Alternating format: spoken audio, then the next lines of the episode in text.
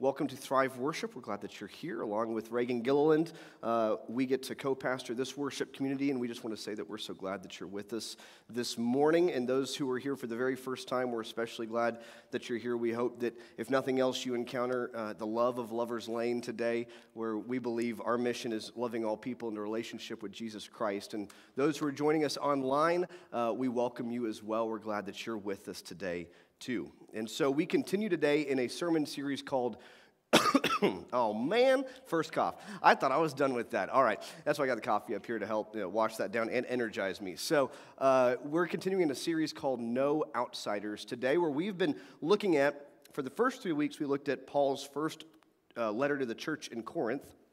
Last week, this week, and next week, we'll be in the Gospel of Luke.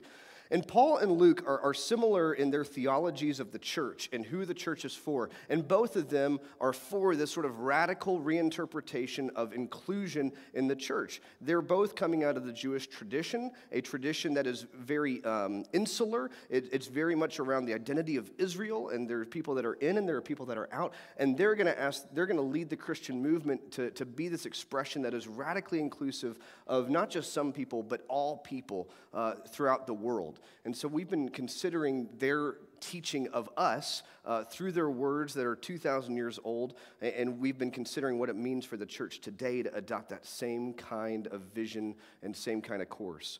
And so uh, today we're going to be in Luke chapter 6. Last week we were in Luke chapter 5. And uh, I want to talk a little bit about what's coming up before the scripture we're going to read today.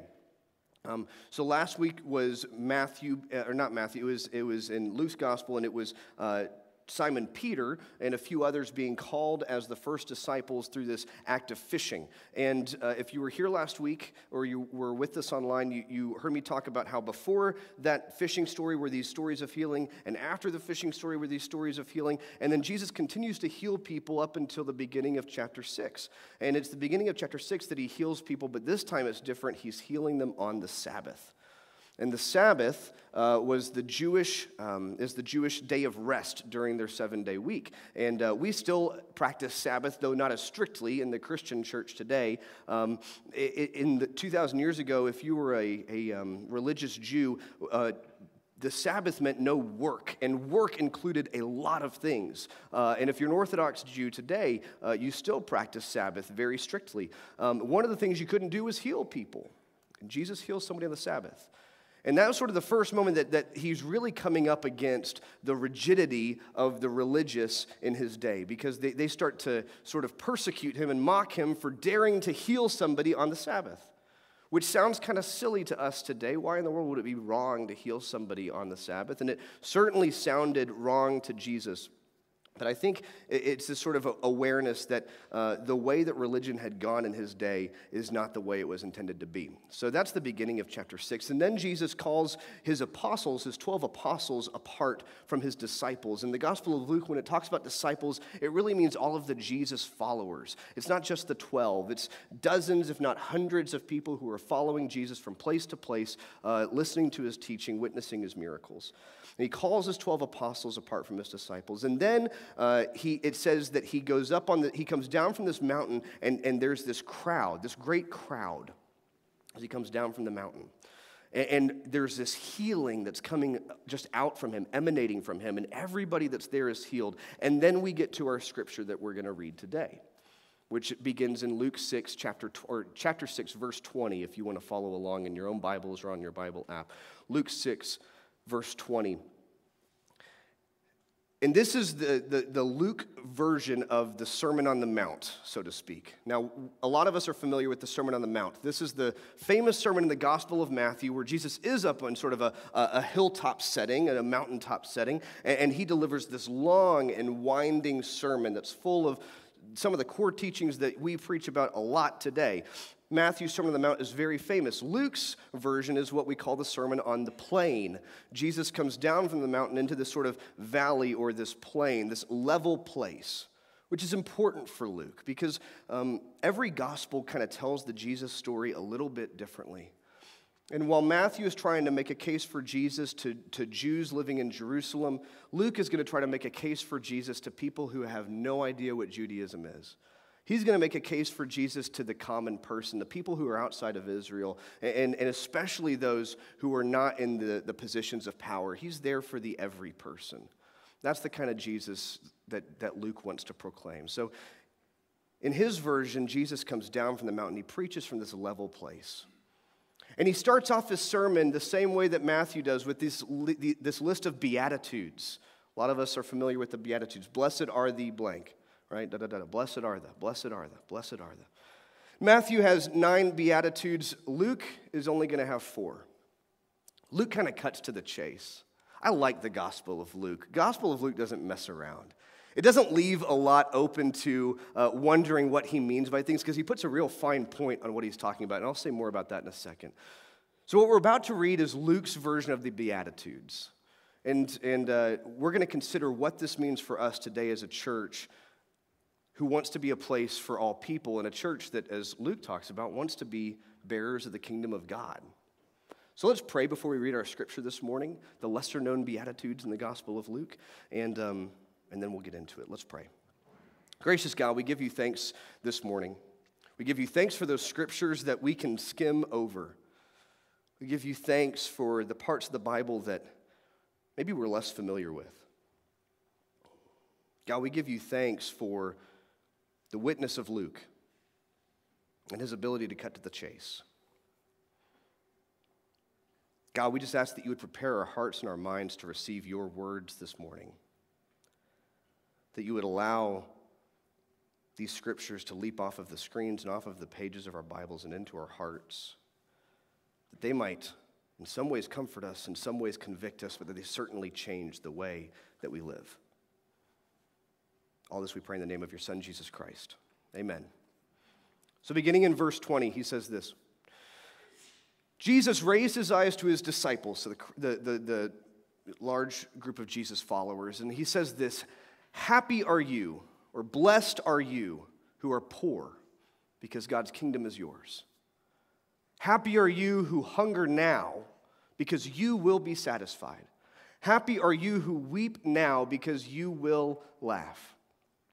Happy or blessed are you when people hate you, reject you, insult you, and condemn your name as evil because of the human one. Rejoice when that happens.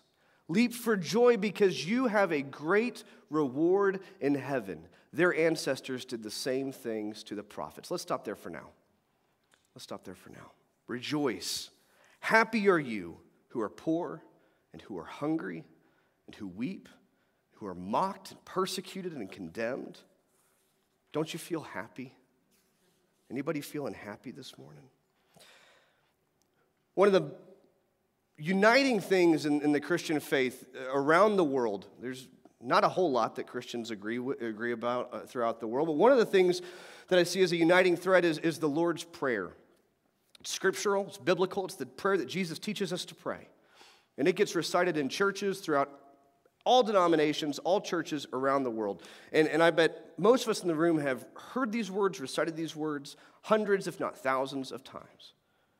Our Father who art in heaven, hallowed be thy name. Thy kingdom come, thy will be done, on earth as it is in heaven. That phrase, thy kingdom come, thy will be done, on earth as it is in heaven. That might be the most sort of memorable phrase in, in the Lord's prayer. It sure sounds nice. It just sort of rolls off your tongue. Thy kingdom come, thy will be done on earth as it is in heaven. You know, there's some things that we hear or say so many times that they lose their power.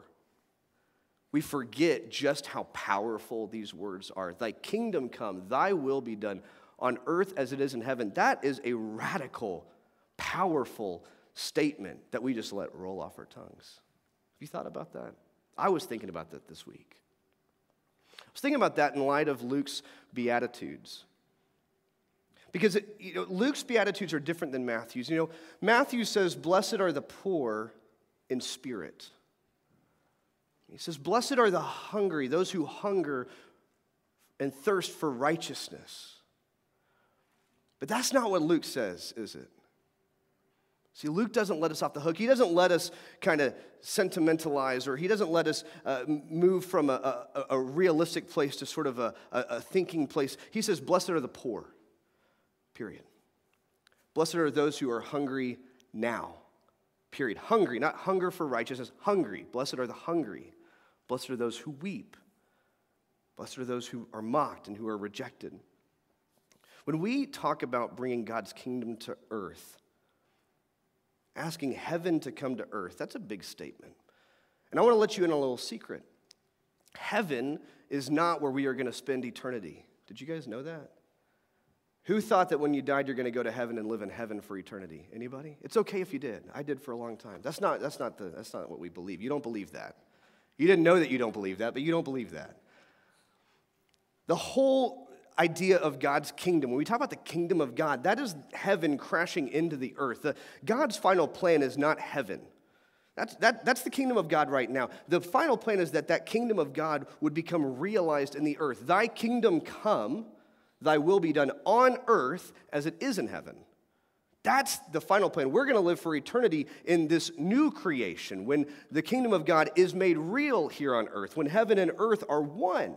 That's what we talk about. You'll, you'll hear people say, I got a little glimpse of heaven here on earth, right?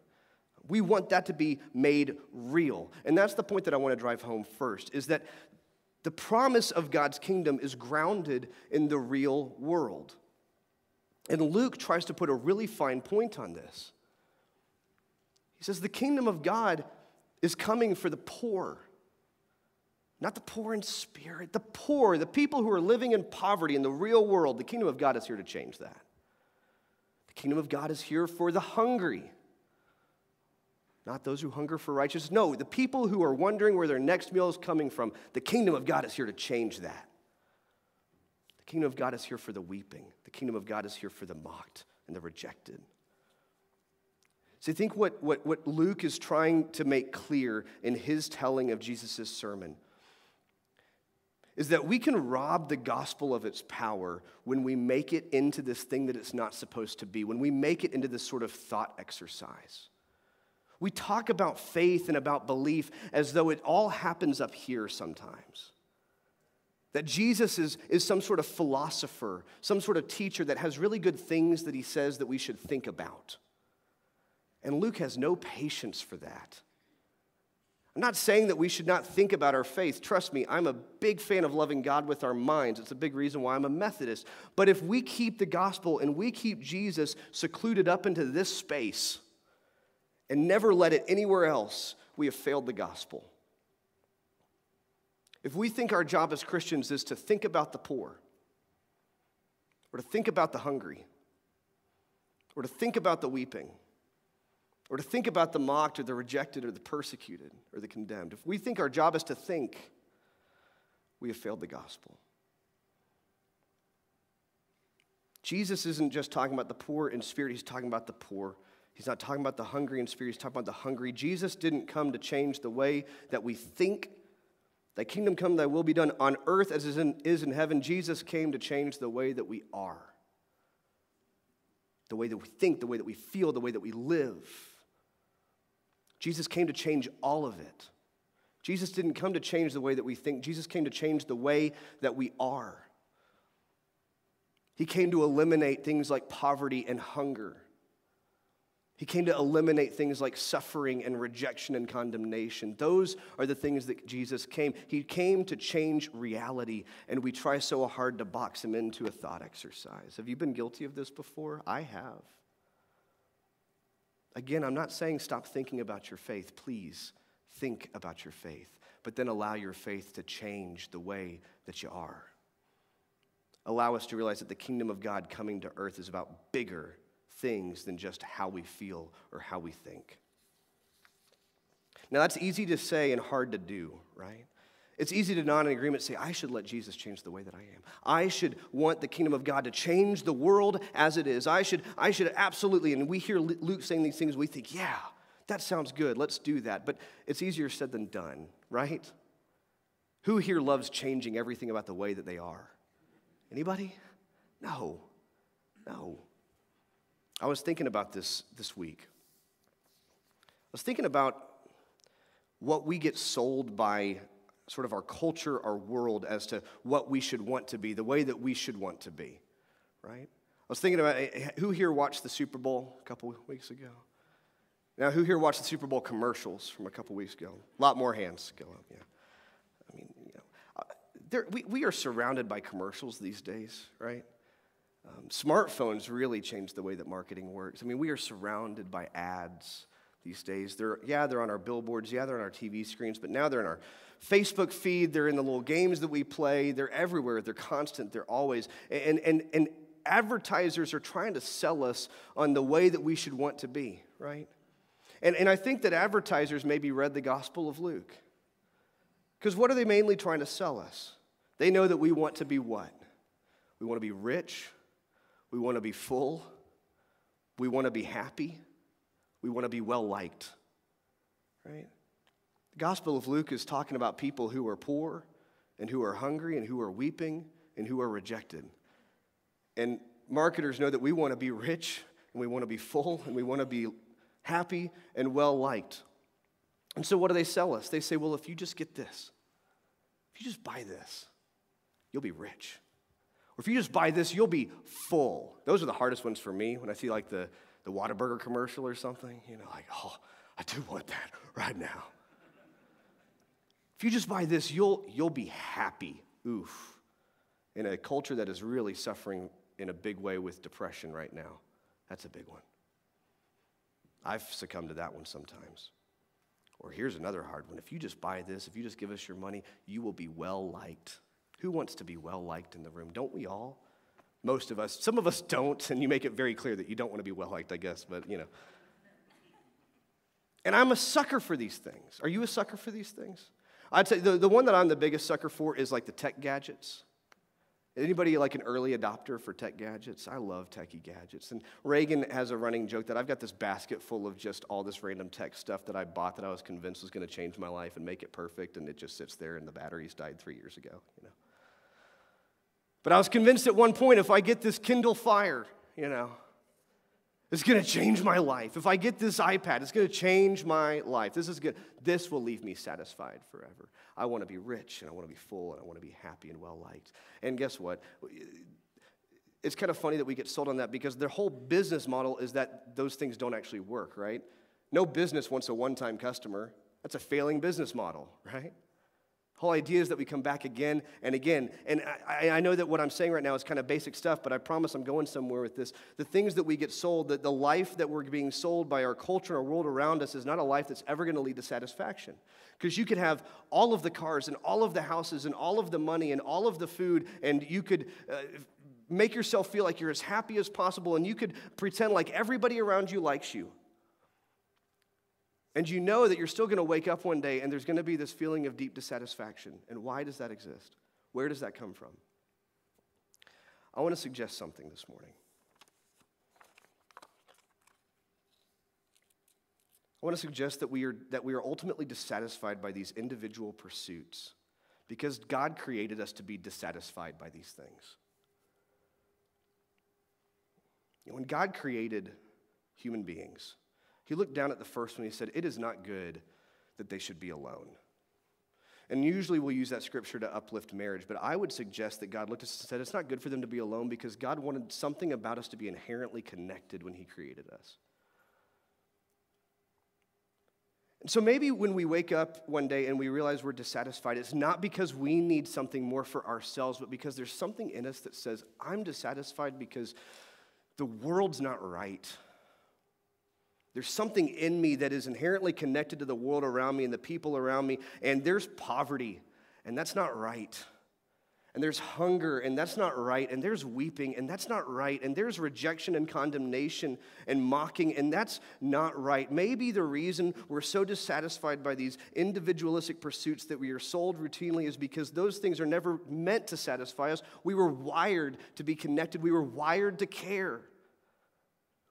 Maybe you're waking up dissatisfied because uh, you have a soul and you're empathetic. Praise be to God, right? Maybe that's hard to articulate, but maybe the Gospel of Luke is trying to point this out to us. God created us to desire the kingdom of God, to want these kinds of things. And if the kingdom of God's going to be made real, then things like poverty has to disappear. Things like hunger have to disappear. Suffering has to disappear. Rejection, condemnation have to disappear. Maybe we're dissatisfied because we know those things are still alive and well, and there's something in our spirit and our soul that just isn't satisfied with that. I think that's a good thing. I think that's a really good thing. That's a blessing that God gave us that kind of concern for the world around us. Because here's the hard thing none of us get to live in the kingdom of God alone. Maybe you think that sounds nice. Our introverts in the room are thinking a, a kingdom of God for one sounds pretty nice. But the kingdom of God is bustling with people. And, and Luke is telling us it's bustling with the poor and the hungry and the weeping and the rejected. We're not meant to live alone. We're not meant to live individual lives. We're not meant to care only for ourselves. And so I hear Luke saying to me, Scott, do you want to feel rich? What if you gave generously of yourself? What if you helped to eliminate poverty? Maybe that's how you'll feel rich. Scott, do you want to feel full? Maybe you go and try to address the hunger in the world around you, and not just a spiritual hunger, but actual hunger. Have you ever volunteered for Feed My Starving Children? I have never felt more full than when I get done packing a million meals for kids that I'll never see. Scott, do you want to feel happy. Stop running from people who are real. Go closer to people who are emotional and who are suffering and who need someone in their lives. Happiness is overrated. Joy is a spiritual gift. And some of the moments of greatest joy for me was when God allowed me to move close to someone who was in a position of suffering and I could sense the Holy Spirit working through me, and it was difficult and it was hard, and I probably felt like weeping when I went away. Their burdens became mine, but my spirit was joyful because it was real. I get so sick and tired of plastering a smile on my face, don't you? I hear Luke saying, Scott, do you want to be well liked? First of all, get over that. There are people in this world that aren't going to like you. There are people in this world that don't like you. There might be people in this room that don't like you, that don't like me. I'm not really sure why you're here. Um, but Scott, if you, if you want to understand what love is, then, then do things that are worth being rejected for. I saw a quote this past week spend enough time with sinful people that it, that it makes the religious types uncomfortable. I'm, I'm butchering it, but Spend enough time with sinners that the religious people start to get uncomfortable. Scott, if you want to understand what love looks like, maybe you should step closer to those being mocked and persecuted. My point is this I look at the kind of kingdom of God that Luke's casting a vision for. And I hear Luke saying to me this week, Scott, for kingdoms, for God's kingdom to win, sometimes we will need to lose. Sometimes we will need to lose. You know what Luke goes on to say in his Beatitudes? This part Matthew leaves out. Can we go back to that second half of that scripture, Jake, where it says, Woe to you? Oh, yes. Here's the second half of the Beatitudes. This one doesn't make it onto throw towels as often, as, or to tea towels as often. Here it is. But how terrible for you who are rich because you've already received your comfort. How terrible for you who have plenty now because you will be hungry. How terrible for you who laugh now because you will mourn and weep. How terrible for you when all speak well of you. Their ancestors did the same things to the false prophets. The word of God, people. Now, I don't say this for those of us who feel like we, we are rich or we are full or maybe you are happy or, or maybe you are well. I don't say this to condemn you. Or I don't think Jesus says this to make me feel condemned. What I hear Luke telling me and what I hear Jesus telling me through Luke is that if this kingdom of God is going to be made real, then some of us are going to have to feel like we're losing sometimes. If the poor are going, to, are going to be raised up, then maybe those of us who are richer are going to need to be brought a little bit lower. And if the hungry need to eat, then maybe the, some of us need to offer up some of our food. And those who are mourning need some of us who are laughing to come closer and allow, our, allow their mourning to become our own for a moment. And those who are condemned need us to step in close and to be an advocate for them. We were just teaching, Reagan and I, a, a marriage retreat. we we taught one two weeks ago for our church, and then this past weekend we were with another church. And uh, I was, we were talking about you know, conflict in marriage. How many of us in the room like to win? Yeah? North Dallas, do we like to win? I mean, I, I, know, I, I know that we like to win. I know a lot of us are competitive. A lot of us don't even get invited to game night, right? Because we'll, we'll toss the board over when we realize we're losing, you know. We like to win. We like to wake up and win. We like to go to the work. We like to go to work and win. We like to watch our kids win at sports. We, we like to win. But when you're part of a relationship you care more about that relationship than yourself, you realize that for that relationship to win, sometimes you have to lose, right? I can't win every conflict that I have with Reagan. I can't always be the winner. If I'm always the winner, then that's not a fair relationship. I have to be willing to lose. I have to be willing to ad- admit that I might not know everything. I have to be willing to allow Reagan to have influence over me. I think the same is true in our world. I think it's the same is true for the kingdom of God. We have got to get comfortable with the idea of being losers. Anybody want to be a loser? Does it sound fun? What if I said if we all got comfortable being losers, the kingdom of God would inch closer? Does that sound better to you now? Because let me tell you, the kingdom of God is chock full of losers. It's, it's swimming with losers. And when I say losers, I mean people who look like losers from the marketing perspective. Because Jesus doesn't care what kind of watch you wear, what kind of car you drive, or what kind of house you have, doesn't care uh, how perfect your family looks, doesn't care how many likes you got on your Facebook post, how many retweets you got on your Twitter thread. Jesus doesn't give a flying flip about any of that. Let me assure you. I think Jesus does care about if we're willing to empty ourselves to the poor and hunger ourselves for the hungry and sit with those who are weeping and protect those who are condemned. And trust me, I'm preaching to myself because I like my stuff and I like my food and I like to feel happy. And the kingdom of God needs me to be a little bit more of a loser, which is a scary concept because I already feel like a pretty big loser all the time, anyways. But I think that we should be comfortable being losers for Christ. I think we should be comfortable stepping away from the life that the world is calling us to because we know the life that Christ is calling us to may look like a losing life from the outside, but we know is a winning life for the kingdom of God. I want to get more comfortable being a loser. Do you? Who wants to be a loser with me? Amen? This week is kind of an interesting one for our denomination. Uh, I was raised United Methodist. Anybody else raised United Methodist in the room? Good number, good number. How many of us were not? How many of us, this is your first United Methodist church you've ever attended? Curious. Wow. Isn't that cool? That's cool. I was raised United Methodist. I owe my life. I owe my life to the United Methodist Church. Actually, quite literally, because I was born at Harris Methodist Hospital and I was born septic. So I owe my life to the Methodists. Thank you for building hospitals, Methodists. That's pretty cool. Third grade, I started going to a Methodist church near my house. Seventh grade, my cousins and my aunt moved away. I talked about this last week uh, briefly. I lost sort of half of my family, and I leaned into my church. My church welcomed me in and, and gave me a family. Ninth or tenth grade, I began hearing call to ministry, and the pastors and leaders in my church really poured into me and helped me pursue that call. After college, the Methodist Church gave me my first job. Um, came to Lover's Lane.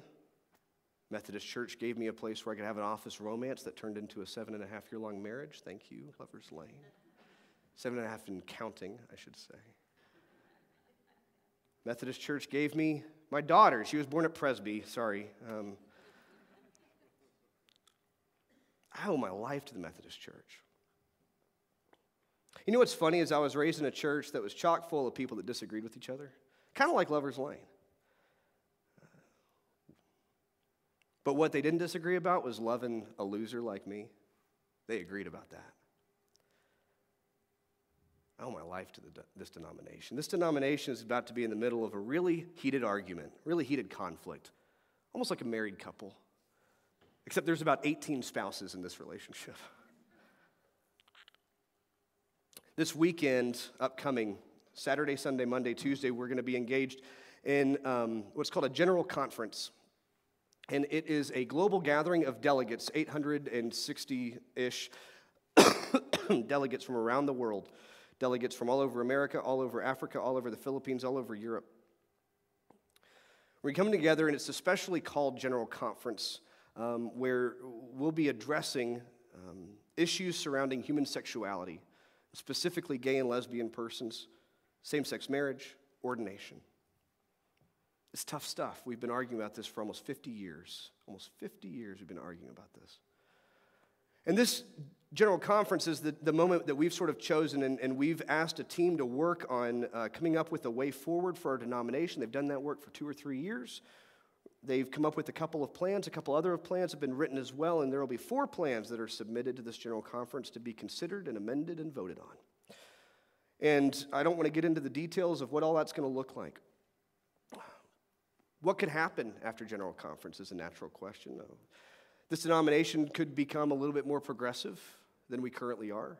Uh, we could become a little bit more traditional than we currently are. Uh, nothing could change.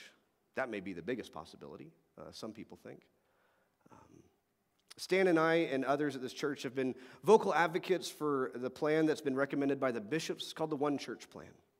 Essentially, it's a plan that would allow uh, it would basically say the Methodist Church, in terms of our official policy, um, it would allow churches the ability, if they wanted to, to vote to have same sex weddings on their campus.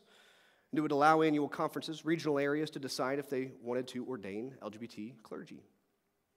And um, I'm hopeful that this will come that this will allow us to move forward. I think it's a plan that allows us to have a church kind of like the church I grew up in and kind of like the church we have today, where people can disagree with each other, but we can still be rallied around the cross and celebrate what ministry has done for our lives and celebrate our mission to make disciples of Jesus Christ for the transformation of the world. I think that plan could get us there. Now, here's what I want us to know. First of all, we're not going to know anything by next Sunday. So when I want to put you at ease. Reagan's going to be up here preaching next Sunday. She's not going to be talking about General Conference. We're going to be doing worship. The Sunday after that, General Conference will have been done. Whatever's been decided has been decided. And guess what? We're not going to do at Lover's Lane. We're not going to do worship about General Conference. On March 3rd, we're going to have a worship service at 10:30 in the sanctuary. We're going to be starting off our 75th year anniversary celebration. Y'all know we're turning 75 years old as a congregation here at Lover's Lane. Did y'all know that? You're about to know that a lot this year, trust me.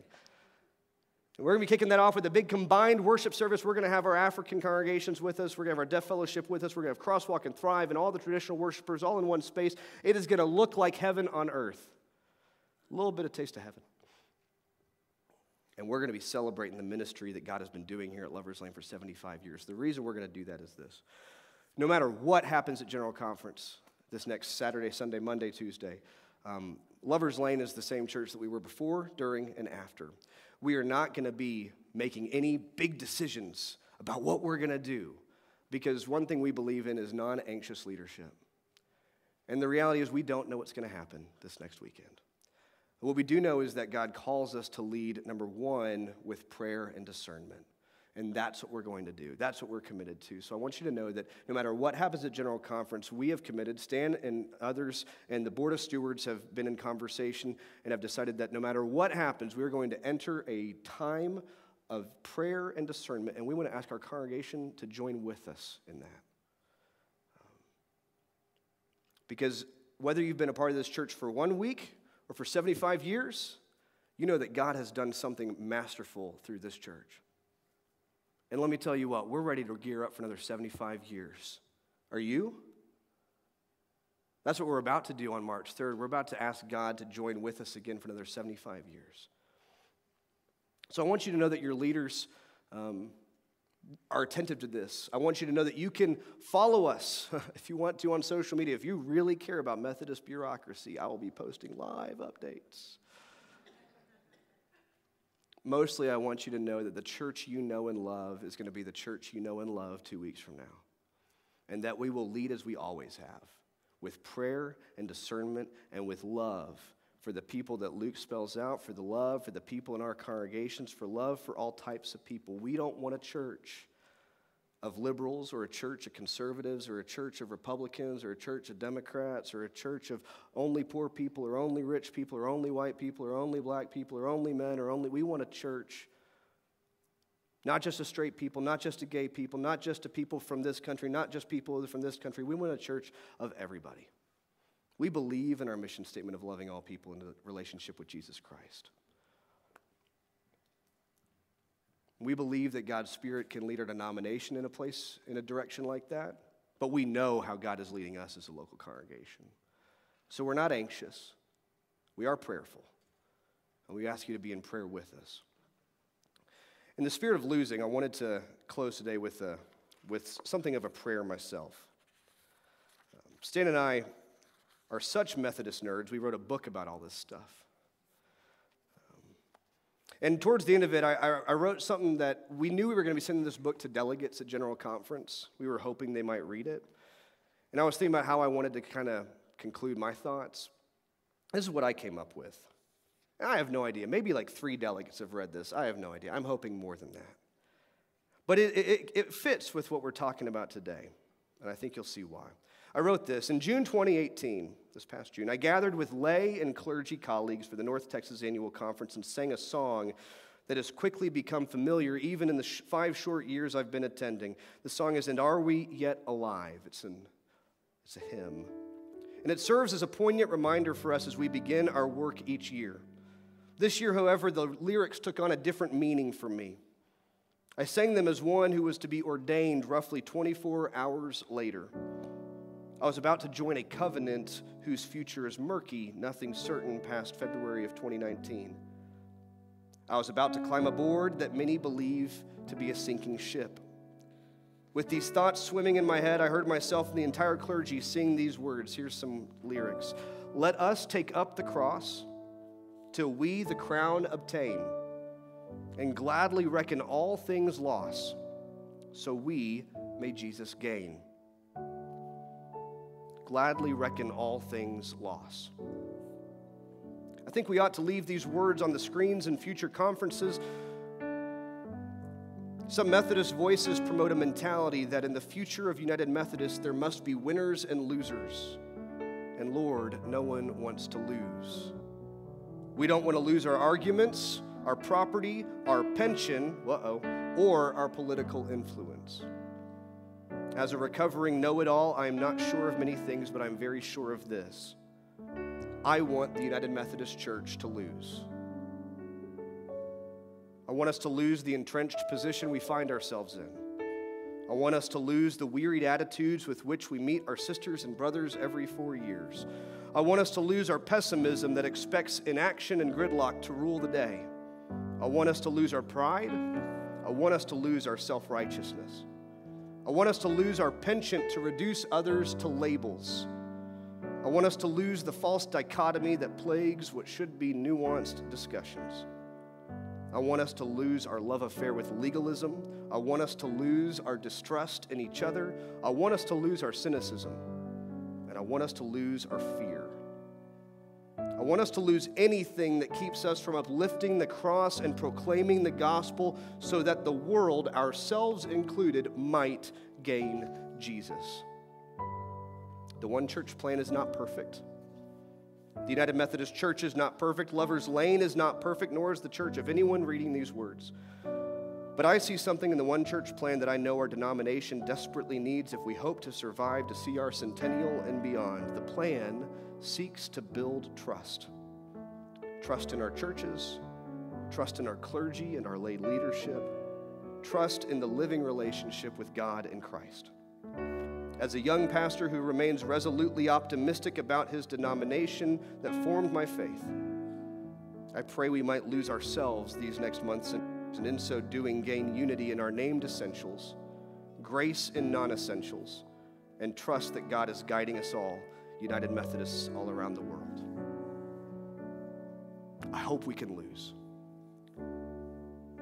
so that we might gain Christ. Because, my friends, the world needs the witness of Lover's Lane and the Methodist Church. The world needs people like you who are ready to walk out to address the needs of the world, to bring God's kingdom crashing in, to lead people into relationship with Jesus Christ. I hope you'll join with me in prayer these next weeks and months. Together, I know that God is not done with us yet. Amen. Let us pray. Gracious God, we give you thanks for this day. We give you thanks for your words this morning through your servant Luke. God, I give you thanks for this church, both Lover's Lane and our larger United Methodist denomination. God, I give you thanks for the ways in which it has raised all of us up, has led us all into a deeper relationship with you. God, I ask that we would remember we live in the real world. Remind us that in your kingdom there is no poverty, there is no hunger, there is no sorrow, there is no mocking or condemnation. And that we get the honor and the privilege to be your kingdom builders here. So, God, allow us to pray, not only with our mouths and with our hearts, but with our hands and our feet. Allow us to pray and then lead us to build. In your son's let me pray. Amen.